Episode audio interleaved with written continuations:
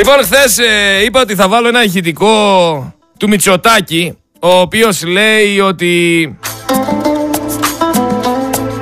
θέλει να γίνει γιατρός, ο οποίος είχε άλλα όνειρα, αλλά έτυχε να είναι γόνος. Έτυχε ρε ο καημένος να είναι γόνος. Πώς θα το κάνουμε;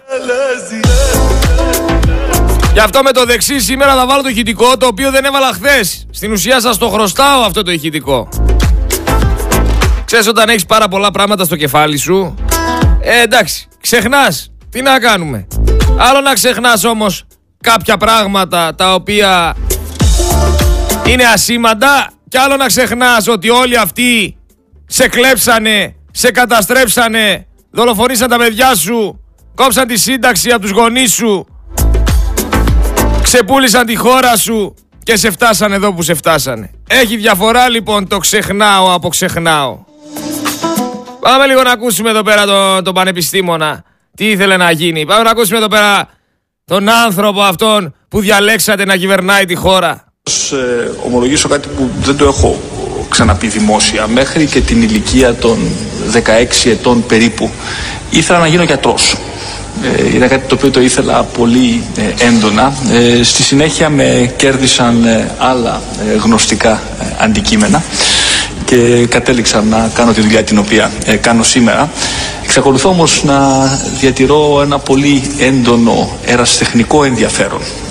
Ένα λεπτό λίγο το διακόπτω γιατί τι δουλειά κάνεις σήμερα ρε φίλε; Ποια είναι η δουλειά σου σήμερα; Γιατί δεν έχω καταλάβει.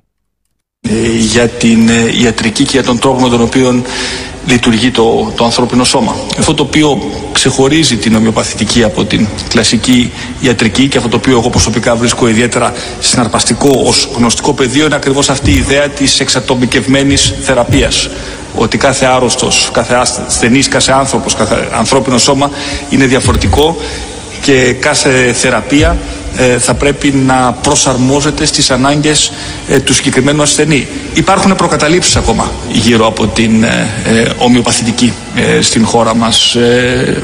Κάποιες είναι δικαιολογημένες, αρκετές πιστεύω ότι είναι αδικαιολόγητες. Εγώ γι' αυτό θα πω μόνο μία φράση. Θεωρώ αναφέρετο δικαίωμα του κάθε ασθενή, του κάθε ανθρώπου να επιλέγει την θεραπευτική μέθοδο που την ταιριάζει. Δεν έχουμε κανένα δικαίωμα ε, να αμφισβητήσουμε θεραπείες οι οποίες για λόγους που ενδεχομένως για κάποιους από εμάς να είναι, να είναι ανεξήγητοι, να μην μπορούμε να τους αντιληφθούμε, αλλά στο βαθμό που έχουν αποτέλεσμα και το αποτέλεσμα το κρίνει τελικά ο ίδιος ο ασθενής, δεν μπορούμε να αμφισβητήσουμε ε, την λογική και την πιστικότητα ε, αυτής της ε, πολύ συγκεκριμένης προσέγγισης. Κι όμως στην χώρα μας η παθητική αντιμετωπίστηκε με αρκετό σκεπτικισμό. Εδώ πέρα μιλάμε για τον άνθρωπο ο οποίος επέβαλε τα υποχρεωτικά εμβόλια. Άλλα έλεγε, άλλα έκανε. Αλλά έτσι είναι όταν εκπροσωπείς συμφέροντα. Και από την κλασική ιατρική, ε, αλλά και όχι μόνο. Αλλά παρά τα αυτά υπάρχει ακόμα ένα έλλειμμα όσον αφορά την επίσημη ε, αντιμετώπιση της οργανωμένης πολιτείας ε, απέναντι στο ζήτημα της ομοιοπαθητικής. Δεν υπάρχει καμία αμφιβολία ε, ότι υπάρχουν πάρα πολύ σοβαροί επιστήμονες που ασχολούνται με την ομοιοπαθητική. Πρέπει να... Ε, δεν σπούδασε γιατρός, αν και ήθελε να ασχοληθεί. Μας κάνει εδώ πέρα μάθημα, μας λέει την άποψή του, ενώ δεν είναι γιατρός. Κανονικά, εφόσον δεν, δεν έχεις τελειώσει η ιατρική και δεν έχεις ασχοληθεί, θα πρέπει να το βουλώνεις για τέτοια θέματα για να μιλάνε οι ειδικοί. Και οι άνθρωποι που λες ότι ενημερώνουν ποιοι είναι; Η παγόνη. Η ξεπουπουλιασμένη όρνηθα; Και ο Βασιλακόπουλος της Ανίτα Σπάνια; Αυτοί ενημερώνουν τον κόσμο. Αυτή είναι η σοβαρότητα στην Ελλάδα. Τραγικές καταστάσεις. Χάθηκαν πάρα πολλοί άνθρωποι επειδή έχουμε για Υπουργό Υγείας έναν δικηγόρο.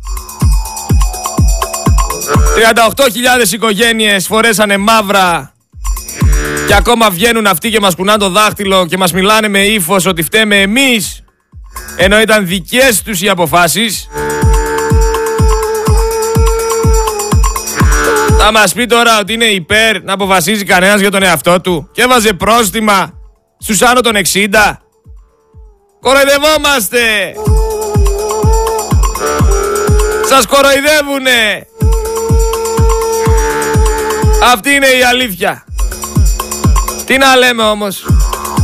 Όταν από το 74 μέχρι σήμερα έχεις Νέα Δημοκρατία και Πασόκ και 4 χρόνια ΣΥΡΙΖΑ. Τι άλλο να πούμε. Σοκ και δέος λέει από την Κομισιόν. Δεν αποδέχονται τα προεκλογικά μέτρα Μητσοτάκη. Λένε ότι δεν είναι κοστολογημένο το πρόγραμμα της Νέας Δημοκρατίας.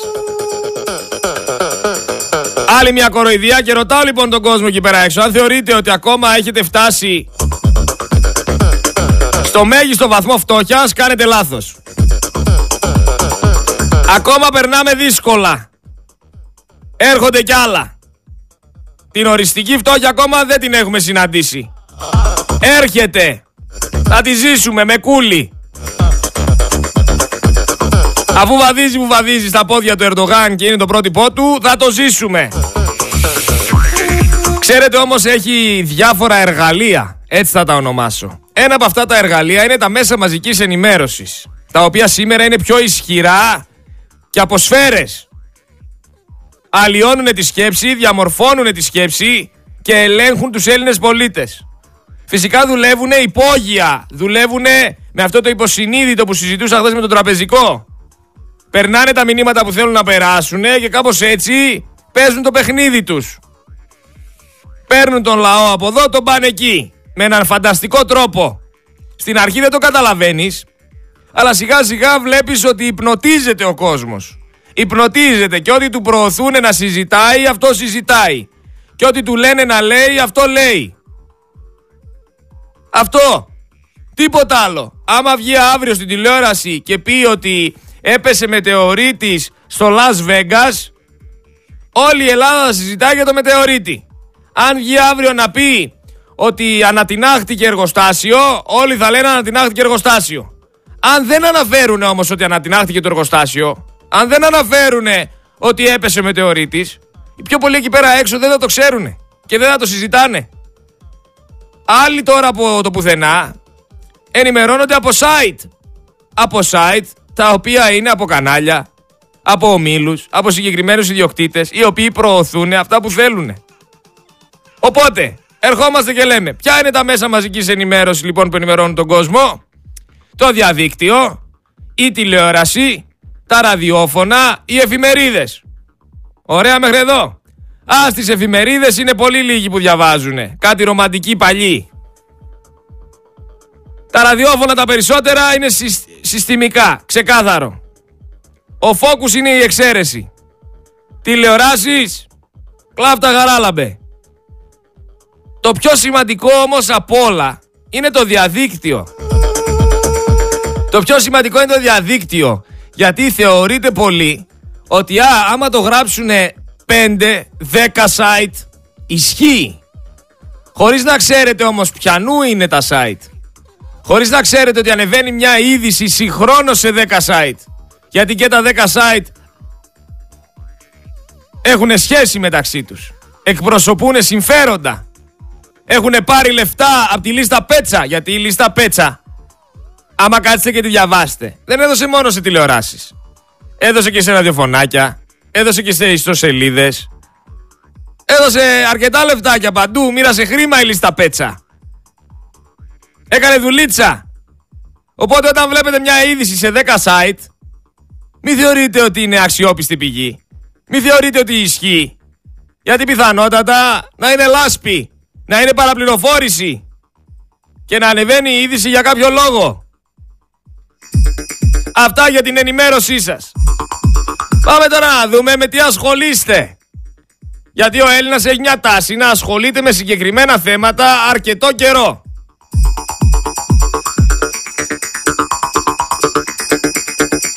Το πρωί που ξύπνησα λοιπόν, μου ήρθε ένα μήνυμα. Ένα μήνυμα το οποίο τι έγραφε; Ο Βελόπουλος πουλούσε επιστολές του Χριστού.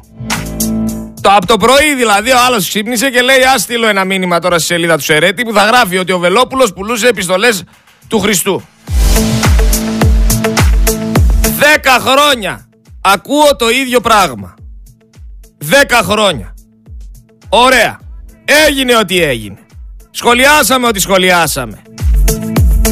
Τη στιγμή αυτή σκοτώσανε τα παιδιά μας. Οι άλλοι κλέψανε τα λεφτά μας. Τα μοιράσανε στους δικούς τους για να τους ξαναψηφίσουνε. Κυκλοφορούν ελεύθεροι παιδοβιαστές. Η ελληνική δικαιοσύνη κάνει ό,τι γουστάρει. Και ο Έλληνας πολίτης δεν μπορεί να την εμπιστευτεί πλέον. Έχουμε χιλιάδες θέματα για νοθεία. Χιλιάδες μαρτυρίες. Έχουμε την Τουρκία η οποία χθες τη μέρα που έπεσε η πόλη έξω από τα κύθυρα σήκωσε τουρκική σημαία. Και ο Δένδιας λέει ότι έχουμε ένα παραθυράκι συζήτησης και ότι υπάρχει ευκαιρία συμφιλίωσης με τους Τούρκους οι οποίοι μέσα στην Αγιά Σοφιά χθες ξεστόμιζαν εκφράσεις μίσους κατά του ελληνικού λαού και λέγανε ότι η Αγιά Σοφιά ανήκει στο Μωάμεθ. Και από όλα αυτά τα θέματα που τρέχουνε, ο συγκεκριμένος άνθρωπος τι λέει, ας ξυπνήσω το πρωί και ας στείλω ότι πριν 10 χρόνια ο Βελόπουλος πουλούσε επιστολές. Και αναρωτιέμαι λοιπόν και λέω, από όλα αυτά τα θέματα ρε παιδιά, με αυτό ασχολούμαστε ακόμα. Η Ελλάδα πνίγεται. Η Ελλάδα έχει γονατίσει. Είναι έτοιμοι να τις πάρουν το κεφάλι. Τα αρπακτικά. Για συμφέροντα. Για μίζες. Για ξεπούλημα. Και εμείς ασχολούμαστε με τις επιστολές και με τις χειραλιφές. Λες και ο Βελόπουλος έφερε την Ελλάδα εδώ που την έφερε. Και μετά βλέπουμε 41% Νέα Δημοκρατία. Και Μόκο πάλι. Αβαβά πάλι. Να δύο-τρεις μέρες θα το σχολιάσουμε και ξαναεπιστρέφουμε στις επιστολές. Ξαναεπιστρέφουμε στις κυραλιφές. Ξανά το ίδιο τροπάριο. Ξανά αυτό να συζητιέται 10 χρόνια. Και φέρνω σαν παράδειγμα αυτό το πράγμα γιατί ξύπνησα με αυτό το μήνυμα. Ασχολείστε με αρλούμπες και ασχολείστε με αρλούμπες γιατί αυτά προωθούνε. Ασχοληθείτε με τα θέματα που έχουν σημασία. Ασχοληθείτε το ότι αυτοί οι άνθρωποι καθημερινά μας κατακλέβουνε. Και θα αναλύσω πραγματάκια για να καταλάβετε. Και θα πω και για το γήπεδο της ΑΕΚ. Τι είπε ο Μελισανίδης. Θα πω για τον Καραμαλή, ο οποίος είπε ότι όποιος μπαίνει τζάμπα στο μετρό πρέπει να νιώθει απόβρασμα της κοινωνίας. Το μετρό, το οποίο φτιάξαμε με τα λεφτά μας, άμα δεν πληρώνουμε, είμαστε αποβράσματα της κοινωνίας. Αυτός πληρώνει όταν μπαίνει. Μην τρελαθούμε τελείως. Το μοσχάρι θα πάει στα 25 ευρώ, το αρνί στα 20, το, ψημί, το ψωμί στα 3,5 ευρώ, Χθες μετά τη δουλειά με έκοψε η πείνα. Σταμάτησα σε ένα σαντουιτσάδικο να φάω. Και παρήγγειλα δύο πιτόγυρα. Δύο πιτόγυρα και μία κοκακόλα.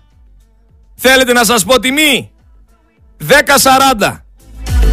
Δύο πιτόγυρα και μία κοκακόλα χθες που σταμάτησα να φάω μετά τη δουλειά πλήρωσα 10.40.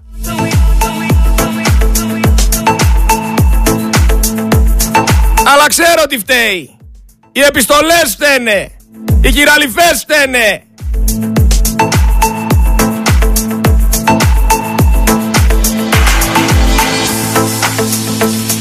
Βλέπω το Δένδια αγκαλιά με τον Υπουργό Εξωτερικών της Τουρκίας.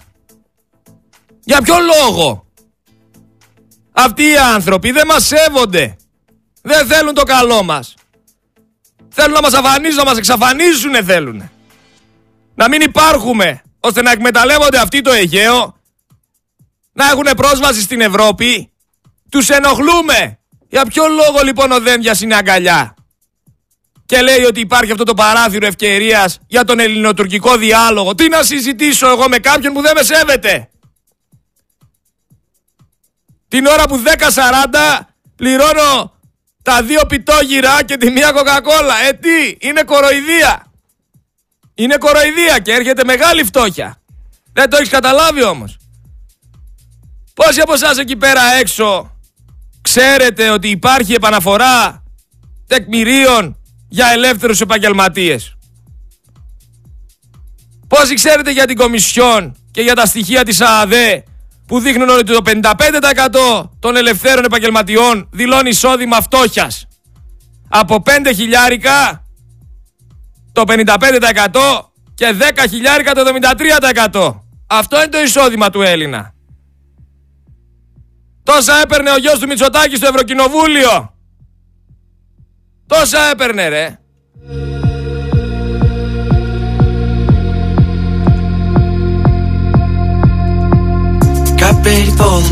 Και βάζει τώρα η Νέα Δημοκρατία τα τρολάκια της να γράφουν και να σχολιάζουν ότι τι; Ότι η Νέα Δημοκρατία βοήθησε στην οικονομία. Σε ποια οικονομία βοήθησε ρε με τα δανεικά; Με δανεικά δεν σώζεσαι. Με δανεικά πνίγεσαι περισσότερο. Και όλοι το ξέρουν αυτό. Όλοι μα όλοι. Και εγώ κουραστεί. 10 ευρώ να φας. 50 ευρώ βενζίνη. 100 ευρώ σούπερ μάρκετ. Φταίνε οι επιστολές.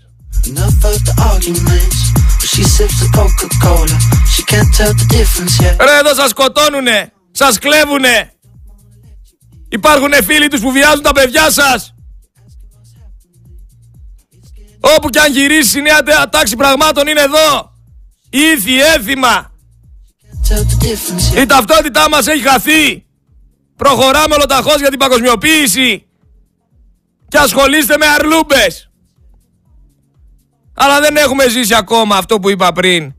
Την καλή τη φτώχεια. Αυτή που ζούσαν οι παππούδες μας. Γιατί όταν φτάσουμε εκεί πέρα, τα χεράκια σας αυτά τα, τα μαλακά που δεν έχουν ούτε έναν κάλο, θα αναγκαστούν να δουλέψουν το χώμα, αν υπάρχει χώμα στην Ελλάδα. Αν δεν έχεις γίνει πάρκο φωτοβολταϊκών. Αν μέχρι εκείνη τη μέρα έχεις να φας, γιατί αν δεν παράγεις, θα πρέπει να εισάγεις. Και αν δεν έχεις λεφτά να εισάγεις και δεν παράγεις, θα πεθαίνεις. Τι θα φας ρε, ρεύμα; Τι θα φας, για πες μου ρεύμα. Ήρεμα ρωτάω. Δεν παράγεις. Τους αγρότες τους γονατίσανε. Τους κτηνοτρόφους τους γονατίσανε. Γίνανε όλα τα χωράφια φωτοβολταϊκά. Γεμίσαμε πάνελ και ανεμογεννήτριες. Και αύριο μεθαύριο δεν έχεις λεφτά. Να εισάγεις. Δεν έχεις λεφτά να εισάγεις. Τι θα φας. Τι θα φας φίλε μου, ρεύμα θα φας; Για πες μου, το ρεύμα που εκμεταλλεύονται οι ολιγάρχες και πατάνε πάνω σου και υπάρχει αυτή η εσχροκέρδεια.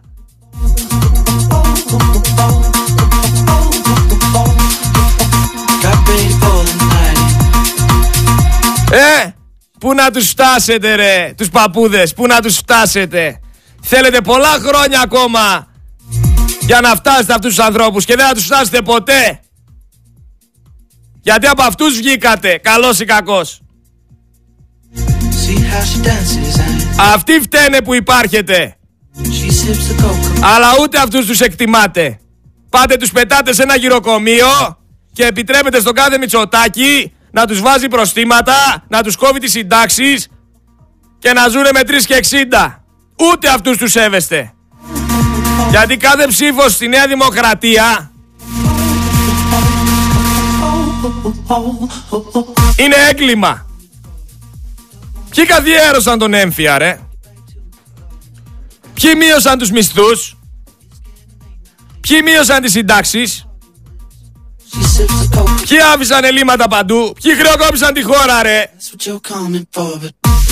Αλλά ο Έλληνας και ο νέος Έλληνας κυρίως. Ο νέος Έλληνας ο οποίος καθοδηγείται από ό,τι λέει το Λούμπεν και από ό,τι λένε όλα τα site εδώ οι χάχες για τα χαχαχά και μπουχουχού είναι, δεν είναι κάτι άλλο. Αυτό ακολουθάνε. Να στείλουμε καμιά ηλιθιότητα μεταξύ μας να γελάσουμε και τα σοβαρά προβλήματα δεν μας απασχολούν. Καλά είμαστε και δούλοι. Αν τρέξω εγώ στο χωράφι τώρα να γεμίσω κάλους στα χέρια μου, σου λέει ο νέος. Καλά είμαστε δούλοι. Α τον κούλι να κάνει ό,τι θέλει. Καλά τα έλεγε ο Πανούσης. Καλά τα έλεγε ο Πανούσης, αλλά ποιος τον άκουγε; Μπορεί να θελήσει ο λαός να μείνει και δούλος. Υπάρχει και αυτή η επιλογή. Όχι μόνο να Μπορεί να θέλουμε να είμαστε δούλοι. Πώς βλέπω τα παιδιά τώρα, και το λέω αυτό με λύπη, βλέπω πολλά παιδιά με τρία εκατοσταρικάκια που παίρνουν, έτσι, πολύ λίγα γιατί τα λένε άνεργα, ε, αυτά πέντε τρία καταστορικάκια. Και λίγο χατζηλικάκια από το μπαμπά. Και ένα καφεδάκι, λίγο μαστούρα, λίγο χασισάκι. Και λίγο το κινητάκι μας και δεν έχουμε, δεν θέλουμε κάτι τίποτα άλλο. Είμαστε μια χαρά ευτυχισμένοι. Μπορεί να θελήσουμε και αυτό. Δεν θα εξαρτηθεί από εμάς. Δεν είμαστε εμείς νταβατζίδε να πούμε τι θα κάνει ο κόσμος. Α κάνει ο κόσμος αυτό που θέλει. Ο κόσμος είναι ανώμαλος. Ξανά! Για να το εμπεδώσετε! Λίγο γαζισάκι, λίγο μαστούρα, λίγο το κινητό μας και δεν μας ενδιαφέρει τίποτα. Αυτό είναι ο νεοέλληνας. Η νεολαία αυτή την τακτική ακολουθάει. Μπορεί να θελήσει ο λαός να μείνει και δούλος. Υπάρχει και αυτή η επιλογή.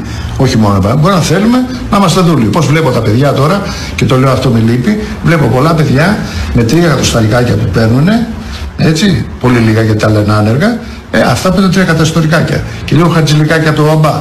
Και ένα καφεδάκι, λίγο μαστούρα, λίγο χασισάκι. Και λίγο το κινητάκι μας και δεν έχουμε, δεν θέλουμε κάτι τίποτα άλλο. Είμαστε μια χαρά ευτυχισμένοι. Μπορεί να θελήσουμε και αυτό. Δεν θα εξαρτηθεί από εμάς. Δεν είμαστε εμείς νταβατζίδε να πούμε τι θα κάνει ο κόσμος. Α κάνει ο κόσμος αυτό που θέλει. Ο κόσμος είναι ανώμαλος.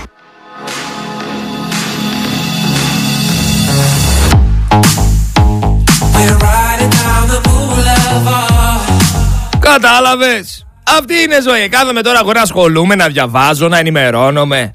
Να ξέρω τι γίνεται στη χώρα μου. Δεν μας ενδιαφέρει ρε φίλε. Το τσιγαράκι, η φουφού, το κινητάκι, ο φραπές και όλα καλά ρε. Δεν πάνε να κάνουν ό,τι θέλουνε. Δεν πάνε να ξεπουλήσουν ρε και το Αιγαίο, δεν πάνε να ξεπουλήσουν και τα πάντα. Αυτός είναι ο νέος Έλληνας. Κι αν του πλασάρει κάνα λούμπεν, καμιά ηλικιότητα να σχολιάσει, βγαίνει και σχολιάζει. Και άμα βρεθεί και σε καμιά παρέα και έχει ακούσει και πέντε πράγματα, θα το παίξει ό,τι ξέρει. Θα παπαγαλίσει όσα άκουσε. Χωρίς να έχει ανοίξει βιβλίο, χωρίς να έχει ενημερωθεί, χωρίς να είναι μέρος της επικαιρότητας, χωρίς να ξέρει καν τι γίνεται και πώς λειτουργεί το σύστημα. Τίποτα. Να έχουμε κι εμείς μια άποψη. Τις προάλλες ο άλλος, σας είπα, μου έλεγε Νέα Δημοκρατία. Πολύ καλά τα πήγε, Η οικονομία λέει, το ΑΕΠ. Το ΑΕΠ μια χαρά. Το ΑΕΠ 214 δισεκατομμύρια η Ελλάδα ολόκληρη, έτσι. Μια χώρα διαμάντη. Μια χώρα με χώμα, με ήλιο, με 72% θάλασσα, στο καλύτερο σημείο στον πλανήτη. Άλλη χώρα ανάμεσα σε τρεις υπήρους, δύσκολα βρίσκεις. Χρυσά λιμάνια έπρεπε να έχουμε. 214 δις ΑΕΠ σου λέει. Και σε αυτά τα 214 δις ΑΕΠ είναι και τα δανεικά. Για να καταλάβεις.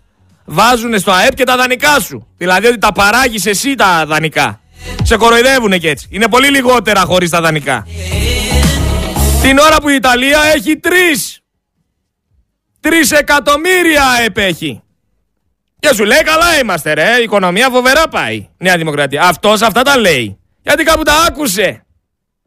Κάπου τα άκουσε και τα κελαϊδάει. Το θέμα είναι όμως ότι δεν σκέφτηκε τι λέει. Και το εξήγησα. Ρε αδερφέ, είναι μέσα και τα δανεικά. Έχει αδανεικά. Μετά αρχίζει ο εγωισμός.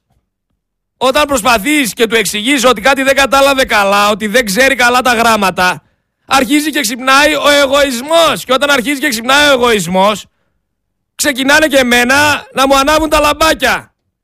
Γιατί δεν κάθεσαι να ακούσεις. Γιατί παπαγαλίζεις. Γιατί σου εξηγώ πως έχουν τα πράγματα και εσύ μου λες αυτά που είδες στην τηλεόραση.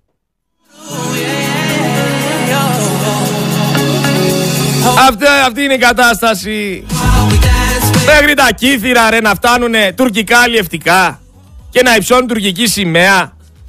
Τη μέρα που έπεσε η πόλη. Ρημαδιό η Ελλάδα του Μητσοτάκη. Πάτε σκύλια λέστε, τι είσαι όρου χρέης, είσαι κάνε έρευνες, ρίξε καλώδια. Τι είσαι αλλιευτικό, παίρνα. Τι είστε αεροπλάνα, περάστε όλοι. Περάστε, ανοιχτά είμαστε. Οι πόρτες ανοιχτές και τα σκυλιά δεμένα. Έλα Τούρκε μέσα, κάνε ό,τι γουστάρεις. Δεν σε πειράζει κανένας. Αυτή την Ελλάδα θέλετε; Αλλά, αλλά, υπάρχει και το αλλά. Έκανε φράχτη 35 χιλιόμετρα στον Εύρο.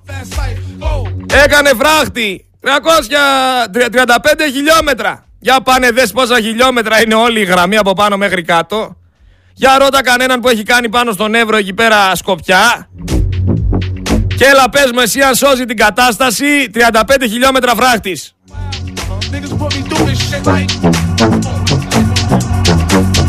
Μασούλα το σανό σου τώρα και όλα καλά.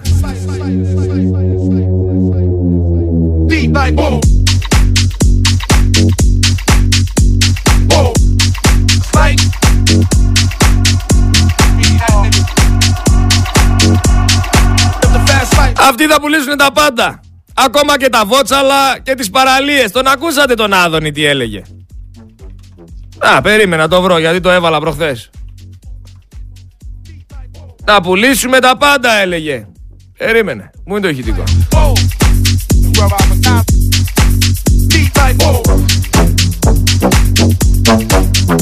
Έλα μωρέ, θα το βρω το κινητό μου τώρα να πούμε τον υπολογιστή. Έχει λαλήσει ο υπολογιστής.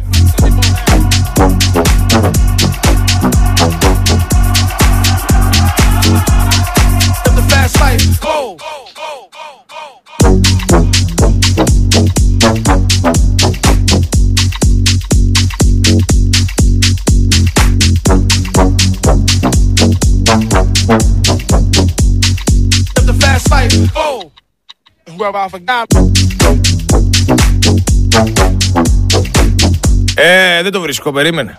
Θα το γκουγκλάρουμε λίγο γιατί εδώ το ηχητικό κάπου έχει πάει.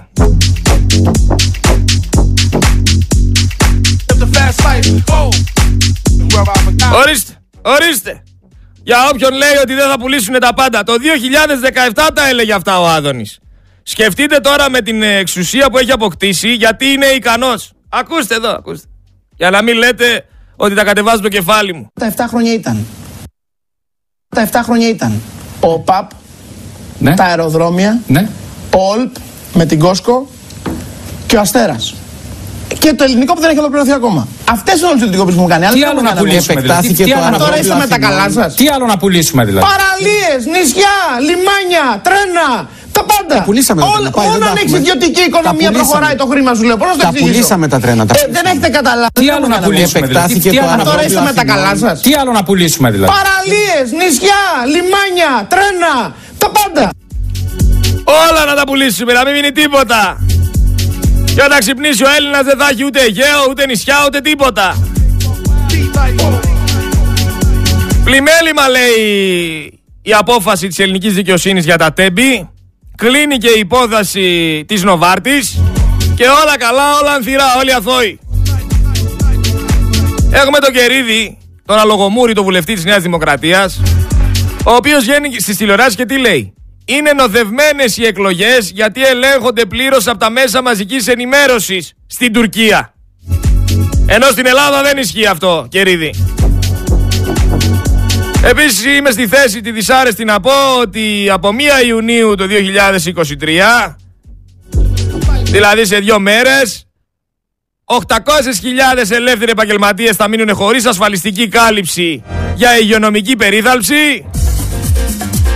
Όλοι αυτοί που δεν έχουν κάνει ρύθμιση οφειλών και χρωστούν εισφορές. Χωρίς υγειονομική περίθαλψη. Δηλαδή, αν μας πάσει κάνα πόδι, κάνεις κάνα τέτοιο, δεν μπορείς να πας πουθενά. Μόνο να στάξεις φραγκάκια, αλλιώς τέζα. Έχουμε τον Ανδρολάκη ο οποίος λέει ότι ο γαλάζιος χάρτης δεν είναι προϊόν της προσφοράς της Νέας Δημοκρατίας στον ελληνικό λαό, αλλά είναι αποτέλεσμα του τρόπου και του ύφους της αντιπολίτευσης του ΣΥΡΙΖΑ. Δεν μας λέει όμως ποιος στέει που το παρακολουθούσανε. Δεν μας λέει για ποιο λόγο δεν βγαίνει ανοιχτά σέντρα με τη Νέα Δημοκρατία. Δεν μας λέει για ποιο λόγο στηρίζει μια κυβέρνηση η οποία έλεγε στο λαό να μην μιλάει, να μην αντιδράει, να τα δέχεται όλα. Γιατί η ομιλία, η αντίδραση και όλα αυτά θεωρούνται τοξικά και θεωρούμαστε μίζεροι. Αλλά δεν μάθατε ακόμα. 41%. Επίσης δεν μας λέει πόσα λάχανα έχει στο Πασόκ ο Ανδρουλάκης. Γιατί έχει πολλά λάχανα στο Πασόκ. Πάμε να ακούσουμε ένα από όλα αυτά τα λάχανα, το οποίο αυτό λάχανο τι κάνει. Έμαθε παπαγαλία εκεί πέρα κάτι για να πάει στο κανάλι να τα πει. Δεν έχει ιδέα γιατί μιλάει. Δεν έχει ιδέα τι λέει η συγκεκριμένη. Δεν έχει ιδέα. Σας το εγγυάμαι εγώ αυτό. Δεν έχει ιδέα. Και βγήκε εκεί πέρα, τα χαρτιά της τα μπέρδεψε, τα λόγια της τα έκανε, τα έρανε Και ακούστε τι λέει. Αυτόν εδώ πέρα, αυτή είναι η αντιπολίτευση που θα έχετε. Το Πασόκ. Το Πασόκ που δώσατε διψήφιο αριθμό είναι αντιπολίτευση. Ακούστε εδώ αντιπολίτευση. Αυτή. Αυτή, αυτή τι έγινε. Αμάν, έλα, άντε καλέ, μίλα. Τι φοβάσαι; Αντί να έχουμε αυτή τη στιγμή 60% φόρο κατανάλωσης που πληρώνουν οι μικρομεσαίοι, να μπορέσουμε να δώσουμε μια εναλλακτική, ώστε ουσιαστικά ανακατανέμοντας τους φόρους, να μπορεί το κράτος να μην πιέζει τους πολλούς. Άρα θα αυξήσετε κάποιους φόρους και κάποιους θα μειώσετε. Αυτό λέτε. Θα αυξήσουμε κάποιους φόρους και κάποιους θα μειώσουμε. Ποιους Ναι. φόρους θα αυξήσετε; Ποιους θα αυξήσετε, μια και το λέτε, γιατί αυτό έχει ενδιαφέρον. Το ποιους θα μειώσουν, όλοι λένε να μειώσουν. Ποιους θα αυξήσετε είναι ενδιαφέρον να το μάθουμε. Αυτό που μπο- μπορώ να σας πω ποιους θα μειώσουμε. Θα μειώσουμε τους φόρους στην Ποιους εργασία. θα μειώσετε, εντάξει, το έχετε πει, το ξέρουμε. Ποιους θα αυξήσετε για να μειώσετε άλλους, αυτό έχει ενδιαφέρον. Φαντάζομαι κάποιους θα αυξήσετε. Ναι, θα Γιατί- αυξήσουμε κάποιους φόρους. Θα Μάλιστα. αυξήσουμε τους φόρους οι, οποίους βλέπ- οι οποίοι βλέπουμε ότι ουσιαστικά πλήττουν τη μεσαία τάξη. Ακούσατε, Αντί να έχουμε ακούσατε αυτή τι τη είπε. στιγμή- Τους φόρους που πλήττουν τη μεσαία τάξη θα αυξήσουμε. Αυτό είναι το σοβαρό Πασόκ. Αυτοί είναι οι άνθρωποι που θα σώσουν την- τον ελληνικό λαό που χρωστάνε εκατομμύρια και λένε ότι θα αυξήσουν τους φόρους. Και μετά βγήκε αυτή η κυρία και μας είπε ότι έκανε Σαρδάμ. Τι Σαρδάμ είναι αυτό που το έκανες πέντε φορές συνεχόμενα; Πέντε φορές συνεχόμενα Σαρδάμ δεν έχει κάνει κανένας. Πας για ρεκόρ Guinness. Αντί να έχουμε αυτή τη στιγμή 60% φόρο κατανάλωσης που πληρώνουν οι μικρομεσαίοι, να μπορέσουμε να δώσουμε μια εναλλακτική, ώστε ουσιαστικά ανακατανέμοντας τους φόρους, να μπορεί το κράτος να μην πιέζει τους πολλούς. Άρα θα αυξήσετε κάποιους φόρους και κάποιους θα μειώσετε. Αυτό λέτε. Θα αυξήσουμε κάποιους φόρους και κάποιους θα μειώσουμε. Ποιου Ναι. φόρους θα αυξήσετε; Ποιους θα αυξήσετε, μια και το λέτε, γιατί αυτό έχει ενδιαφέρον. Το ποιους θα μειώσουν, όλοι λένε να μειώσουν. Ποιους θα αυξήσετε είναι ενδιαφέρον να το μάθουμε. Αυτό που μπο- μπορώ να σας πω ποιους θα μειώσουμε. Θα μειώσουμε τους φόρους στην Ποιους εργασία. θα μειώσετε, εντάξει, το έχετε πει, το ξέρουμε. Ποιους θα αυξήσετε για να μειώσετε άλλους, αυτό έχει ενδιαφέρον. Φαντάζομαι κάποιους θα αυξήσετε. Ναι, θα Γιατί- αυξήσουμε κάποιους φόρους. Θα Μάλιστα. αυξήσουμε τους φόρους οι, οποίους βλέπ- οι οποίοι βλέπουμε ότι ουσιαστικά πλήττουν τη μεσαία τάξη. Αυτή είναι λύση. Έτσι θα μας σώσουν οι φίλοι του Πασόκ. Έτσι θα μας σώσουν τα λάχανα του Πασόκ. Με το να αυξήσουν τους φόρους. Τι άλλο θέλετε ρε; Ο Ανδρουλάκης το λέει ξεκάθαρα και η παρέα του. Θα σας σώσουμε. Θα αυξήσουμε τους φόρους. Αγχώθηκε. Αγχώθηκε η συγκεκριμένη. Δεν ήξερε τι έλεγε ρε. Δεν ήξερε τι έλεγε. Να βρούμε το τηλέφωνό της, να την πάρουμε ένα τηλέφωνο να βγει και σε εμάς εδώ στον αέρα να μας τα πει. Να μας πει και εμάς πώς θα αυξήσουν τους φόρους, για ποιο λόγο θα τους αυξήσουν. Πολύ συντηρητικός ο δημοσιογράφος. Πολύ συντηρητικός. Θα έπρεπε να την πιέσει περισσότερο. Λοιπόν, μιας και μπλέξαμε τώρα με τα ηχητικά και θέλω να ξεμπερδεύω με τα ηχητικά γιατί θέλω να, να μιλάω και να μην διακόπτω τον λόγο μου. Πάμε να ακούσουμε λίγο και το τρελοπερίστερο την παγώνη τι είπε. Πάμε λίγο εδώ πέρα γιατί αυτή εδώ πέρα έχει ξεφύγει τελείως. Ο Παγκόσμιος Οργανισμός Υγείας έχει βγάλει ένα καμπανάκι και μιλάει και για νέα πανδημία και ακούσαμε και κάτι για την ε, μετάλλαξη Χ.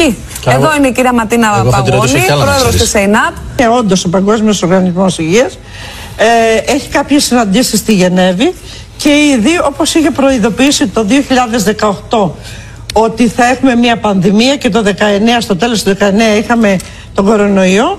Έτσι τώρα λοιπόν μετά από τις συναντήσεις αυτές, μετά από εισηγήσεις ερευνητών, ε, είπαν ότι τουλάχιστον τα επόμενα χρόνια θα έχουμε μια πανδημία η οποία Το, θα λέτε, είναι- το λέτε έτσι και γαμουγελαστά, αλλά το ακούμε την Ναι, πανδημία ναι, και ναι, μας ναι, έρχεται επίσης κάτι. αυτό το Καλά, η θέμα πανδημία, της κάθε, πανδημίας, εκατό- ναι. η πανδημία κάθε 100 χρόνια δεν είναι. Ε, όχι. Τι δεν όχι; υπάρχουν χρόνια πόσα. Μπορεί να είναι αύριο, μπορεί να είναι σε 50. Ε, ο- ο- η ιστορία αυτό Κανένας έχει- δεν η ιστορία- η ξέρει. σύγχρονη ιστορία αυτό Όχι, έχει η δείξει. σύγχρονη ιστορία λέει ότι δεν ξέρουμε. Α, δεν ξέρουμε. Αυτό Μάλιστα. ακριβώς λέει η σύγχρονη. Άρα μας βόλευε εμάς το 100 Οπότε χρόνια. λοιπόν Ναι. προειδοποιεί ότι θα υπάρχει μια πανδημία και ο- ότι ο κορονοϊός, η πανδημία του κορονοϊού δεν ήταν τίποτα. Ήταν μια ήπια κατάσταση. Ο κορονοϊός. Γιατί η επόμενη πανδημία, αυτές είναι οι εισηγήσεις που γίνονται μέχρι τώρα, ε, είναι ότι θα είναι πάρα πολύ θανατηφόρα και γι' αυτό ε, μετά τις συναντήσεις που έχουν εκεί στη Γενέβη ε, θέλουν να προετοιμάσουν το σύστημα υγείας σε όλο τον κόσμο, σε όλα τα νοσοκομεία ούτως ώστε να μπορούν να αντιμετωπίσουν από εδώ και πέρα οτιδήποτε συμβεί. Η οποία λέει θα είναι πάλι από ζώα. Θα μας έρθει πάλι Η οποία από θα είναι από εξανατολών. ζώα. Ε, Όπως ήταν και η προηγούμενη. ναι, αλλά όταν λέτε κάνουν συνεδρίαση, λένε προετοιμαστείτε και τα λοιπά. Και καλά λέει ο Γιώργος, η Ισπανική γρήπη ήταν έναν αιώνα πριν. Αυτό ξέραμε τώρα με τον COVID. ότι η πανδημία σε αυτή τη μορφή, εν πάση περιπτώσει, που έχουμε πάρα πολλούς είναι νεκρούς και παγκόσμια. στην Ελλάδα. Πάρα πολλούς νεκρούς. Ε, ότι είναι πολλούς μια νεκρούς, δεκαετία. συνεχίζουμε να έχουμε κάθε 100 COVID, έτσι. Χρόνια. Δηλαδή τώρα Απλώς θα είμαστε τώρα το κάθε πενταετία με αντιμετωπίζουμε. πανδημίες. Οι πανδημίες θα υπάρχουν. Αν δείτε την ιστορία πάντα υπήρχαν. Τώρα, το καλό είναι να μην έχουμε θανάτους πολλούς. Γι' αυτό και μας προετοιμάζουν, γι' αυτό και εισηγούνται ότι επειδή θα είναι χει- χειρότερη από την προηγούμενη, δηλαδή από τον COVID, πρέπει να είμαστε προετοιμασμένοι. αφήνουμε στον τον ρόμπο, Να κόβει στο είμαστε διάδρομο μας, οργανωμένοι, δηλαδή. να μπορούμε να την αντιμετωπίσουμε. Ναι, το πρέπει και το να και το θα και το άμα δεν δουλεύουν όμως στην Ελλάδα. Και ρωτάω εγώ λοιπόν, ισχύουν όσα λέει η παγόνη; Γιατί αν δεν ισχύουνε, σημαίνει ότι πάμε για παραπληροφόρηση. Αν απ' την άλλη ισχύουν όσα λέει, ρωτάω όμορφα και ωραία. Είμαστε προετοιμασμένοι; Ή θα χάσουμε άλλους 40.000 συνανθρώπους μας; Ή θα αρχίσουμε πάλι τα δεν χρειαζόμαστε μεθ, οι μεθ δεν βοηθάνε. Κάντε εμβόλιο με το έτσι και θέλω, αλλιώς θα φάτε πρόστιμο. Μη βγαίνετε αν δεν στείλετε μήνυμα και όλη αυτή την παράνοια. Είμαστε προετοιμασμένοι ή όσα λέει τα έχει κατεβάσει από το μυαλό της η συγκεκριμένη. Χρωστάω όλο ένα ηχητικό αυτό του Καραμαλή που λέει ότι όποιος μπαίνει στο μετρό και δεν πληρώνει είναι απόβρασμα. Πάμε να τα ακούσουμε και αυτό για να τελειώνουμε τα ηχητικά σήμερα. Το ζήτημα είναι ότι ο ίδιος ο άνθρωπος που κάνει ε, αυτή την πράξη πρέπει να νιώθει ως απόβρασμα της κοινωνίας. Δεν είναι δυνατόν να μπαίνουμε τζάμπα στο μετρό. Το ζήτημα είναι ότι ο ίδιος ο άνθρωπος που κάνει ε, αυτή την πράξη πρέπει να νιώθει ως απόβρασμα της κοινωνίας. Δεν είναι δυνατόν να μπαίνουμε τζάμπα στο μετρό. Το ζήτημα είναι ότι ο ίδιος ο άνθρωπος που κάνει ε, αυτή την πράξη πρέπει να νιώθει ως απόβρασμα της κοινωνίας. Δεν είναι δυνατόν να μπαίνουμε τζάμπα στο μετρό. Τον ακούσατε; Στο μετρό που φτιάξαμε με τα λεφτά μας, που φάγανε εκατομμύρια από τις μίζες, που χτίσανε εξοχικά, πήρανε σπίτια, κάνανε ό,τι κάνανε με όλα αυτά τα λεφτά. Σε αυτό το θαύμα που τους έκανε πλούσιους, σε αυτό το έργο τέχνης, εσύ αν δεν πληρώσεις ένα ευ- ευρώ για να μπεις, είσαι απόβρασμα της κοινωνίας. Ο Καραμαλής τα λέει αυτά. Ο Καραμαλής που στα τέμπη δεν έδωσε 50 χιλιάρικα να υπάρχει τηλεδιοίκηση. Λέει εσένα απόβρασμα της κοινωνίας. Ο Καραμαλής που θα έπρεπε να είναι στην ανακρίτρια. Λέει εσένα απόβρασμα της κοινωνίας αν δεν πληρώσεις δεν έχεις να πληρώσεις ένα ευρώ και μπεις στο μετρό. Το καταλαβαίνεις; Εκεί πέρα στις Σέρες, στο κάστρο, τι λέτε για αυτά που λέει αυτός ο άνθρωπος; Πόσο καλά τα λέει; Αλλά εκεί στις αίρες λέτε ευχαριστώ στον κλέφτη και συγχαρητήρια στον δολοφόνο. Και το αποδείξατε στις εκλογές. Τι να λέμε. Τι να λέμε. Ο πατέρας του Μητσοτάκη δεν έβγαινε και έλεγε Έκανα τα περισσότερα ρουσφέτια. Διόριζα. Είχα την άνεση να διορίσω. Φυσικά και διόριζα. Το έλεγε και με καμάρι. Μια κοινική ομολογία για όλες αυτές τις σχέσεις της οικογένειας Μητσοτάκη με το ελληνικό κράτος που θεωρούν ότι είναι ιδιοκτησία τους. Με υπερηφάνεια έλεγε ότι έχει ειδικότητα στα ρουσφέτια και στους διορισμούς. Τι περιμένετε λοιπόν; Χθες παρεμπιπτόντως ήθελα πολύ να το ρωτήσω, αλλά είχαμε εξαιρετική συζήτηση με τον ε, Δημήτρη το τραπεζικό και δεν ήθελα να διακόψω το παράθυρο Overton γιατί ήθελα να καταλάβετε πώς λειτουργεί. Χθες που πενθούσαμε την επέτειο της άλωσης της πόλης υπήρχε κάποιος που τραγουδούσε εκεί πέρα έξω μέσα στην Αγιά Σοφιά θα ανάψουμε κεριά ή αυτό το σύνθημα πήγε περίπατο; Γιατί εγώ στις ειδικές δυνάμεις θυμάμαι το τραγουδούσαμε. Μήπως τώρα υπάρχει αμφιβολία; Επίσης τι έγινε; Η προφητεία θα ολοκληρωθεί; Θα ξανά είναι δικιά μας η Αγιά Σοφιά; Γιατί εγώ εδώ πέρα βλέπω ότι μπορεί να μην είναι το Αιγαίο. Μπορεί να μην είναι η Θράκη έτσι όπως το πάνε αυτοί. Όχι να πάρουμε πίσω την Αγιά Σοφιά. Για να δούμε τι θα δούμε.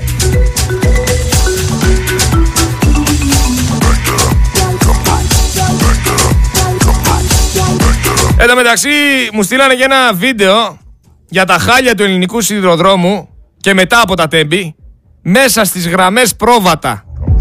Τρεις μήνες μετά μέσα στις γραμμές πρόβατα υπάρχουν. Άρα αυτό είναι οικογενειοκρατία. Κεφαλογιάννηδες. Μπήκε και ο νεότερος βουλευτής που ορκίστηκε τώρα μέσα. Μπήκαν όλοι μέσα. Καραμαλίδες. Μητσοτάκηδες. Είδατε το γιο του τον κάνει βόλτες τώρα. Τον παρουσιάζει. Έχουμε που έχουμε τον Πακογιάννη. Ο οποίος προορίζεται να είναι ο επόμενος. Έχουμε και παραγόνο. Δεν φτάνει τώρα ο γόνος μόνο. Δεν υπάρχει μόνο γόνος, υπάρχει και παραγόνος. Και πιο κάτω. Δηλαδή μην, μην σας ελέγχουν οι ίδιοι μόνο για τα επόμενα 50 χρόνια. Για τα επόμενα 100 να είναι σίγουρο ότι θα είναι ξανά αυτοί. Αλλά είπαμε, για όλα αυτά, φταίνε οι επιστολές, φταίνε οι κυραλιφές. Για το Τουρκετζίαν που κάνουν διαφήμιση στη Le Monde, στη New York Times οι Τούρκοι και σε όλο τον κόσμο παίζει Τουρκετζίαν, παραλίες της χαράς και όλοι οι τουρίστες πιθανότατα σε 2-3 χρόνια από τώρα θα νομίζουν ότι το Αιγαίο είναι τουρκικό. Δεν φταίνε αυτοί που κυβερνάνε τόσα χρόνια. Δεν φταίει ο ΣΥΡΙΖΑ, δεν φταίει η Νέα Δημοκρατία, δεν φταίει το ΠΑΣΟΚ. Φταίνε οι επιστολές.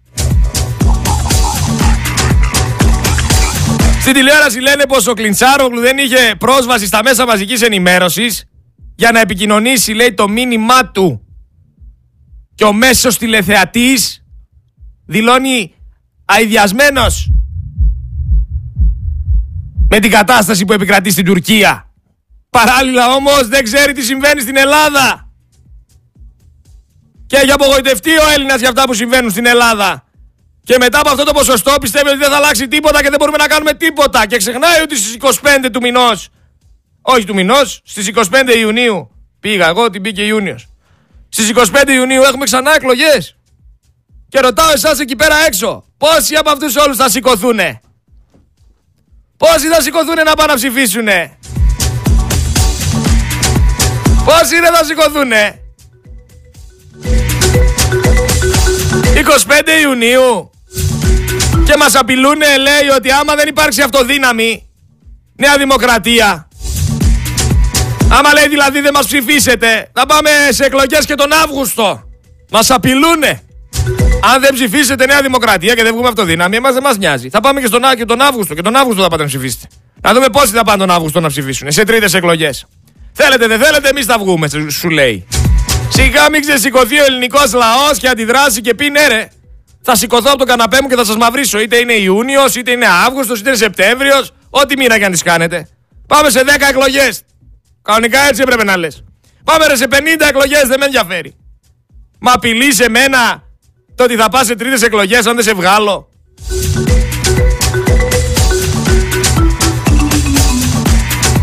Συμπέρασμα όμως από τις εκλογές που περάσαμε είναι ότι αυτά τα τέσσερα χρόνια τα τελευταία του Κυριάκου θέλετε να τα ξαναζήσετε. Θέλετε ξανά τα ίδια και τα ίδια. Τα ίδια και τα ίδια. Ήταν υπέροχα αυτά τα τέσσερα χρόνια.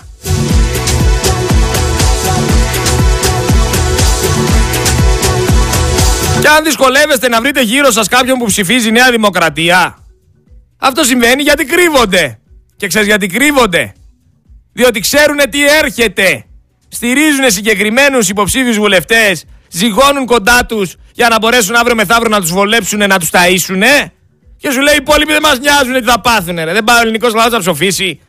Εγώ είμαι δίπλα στο, στο χύψη υποψήφιο της Νέας Δημοκρατίας που θα με βοηθήσει. Και αν με πάρουν τους πινακίδες θα πάρει ένα τηλέφωνο και θα με ξεκαθαρίσει. Και αύριο μεθαύριο, αν δεν έχω να φάω, θα πάρω να το πω αδερφές, σε στήριξα, βοήθαμε. Έτσι λειτουργεί ο Έλληνας. Και σου λέει, γιατί να πω ότι ψηφίζω Νέα Δημοκρατία; Για να έρχονται όλοι αυτοί μετά και να μου λένε Τι μας φορτώσατε; Και δες που μας φτάσατε; Να βρίζουν εμένα; Όχι ρε δεν θα το πω. Κανένας δεν λέει ότι ψηφίζει η Νέα Δημοκρατία λοιπόν. Κανένας. Και αυτό κρύβονται. Και δίκιο έχουν και κρύβονται γιατί είναι ξεπουλημένοι. Είναι δυνατόν να αθωώθηκαν όλοι για το σκάνδαλο Νοβάρτης; Με βούλεμα, με βούλευμα. Καπνός ήταν και έφυγε. Δεν συνέβη τίποτα με την Νοβάρτης. Αυτό μας λένε. Ε, μην τρελαθούμε τελείως ρε παιδιά. Έχουμε νέα απεργία των μηχανοδηγών του ΟΣΕ την Παρασκευή. Μια επιστολή φωτιά για τα κενά ασφαλείας που υπάρχουν ακόμα στα τρένα και στους σιδηροδρόμους. Φυσικά όλα αυτά δεν θα τα δείτε στην τηλεόραση. Το είπαμε και το ξαναλέμε. Αλλά τι μας πειράζει εμάς μωρέ που μπαίνουν λουκέτα;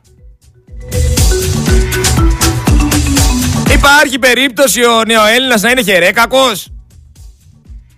Όταν όλοι αυτοί ψηφίζουν αυτούς που με την πολιτική τους οδηγούν όλους αυτούς τους επαγγελματίες σε λουκέτα; Δεν είστε μάγκες που πανηγυρίζετε. Είστε συνένοχοι. Είστε χαϊβάνια. Και κανονικά όποιος πανηγυρίζει που βγήκε η Νέα Δημοκρατία πρέπει να τον πιάνουμε και να τον πετάμε στη θάλασσα. Γιατί πέρα από χαϊβάνια είναι και υποκριτές. Ξέρουνε τι συμβαίνει, αλλά κάνουν πως δεν ξέρουνε. Και αυτό είναι το πρόβλημα. Λοιπόν, στον Εύρο έχουμε φύλακες οι οποίοι εμπλέκονται σε κύκλωμα διακίνησης παράτυπων μετεναστών. Πέντε προσαγωγές.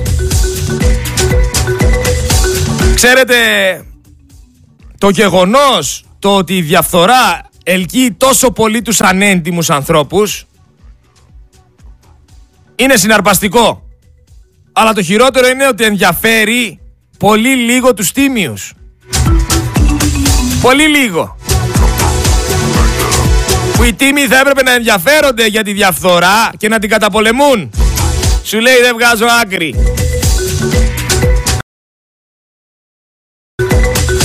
Και όπως πολύ σωστά έλεγε και ένας φίλος, με το κράτος και την εκκλησία τώρα πού να μπλέξεις;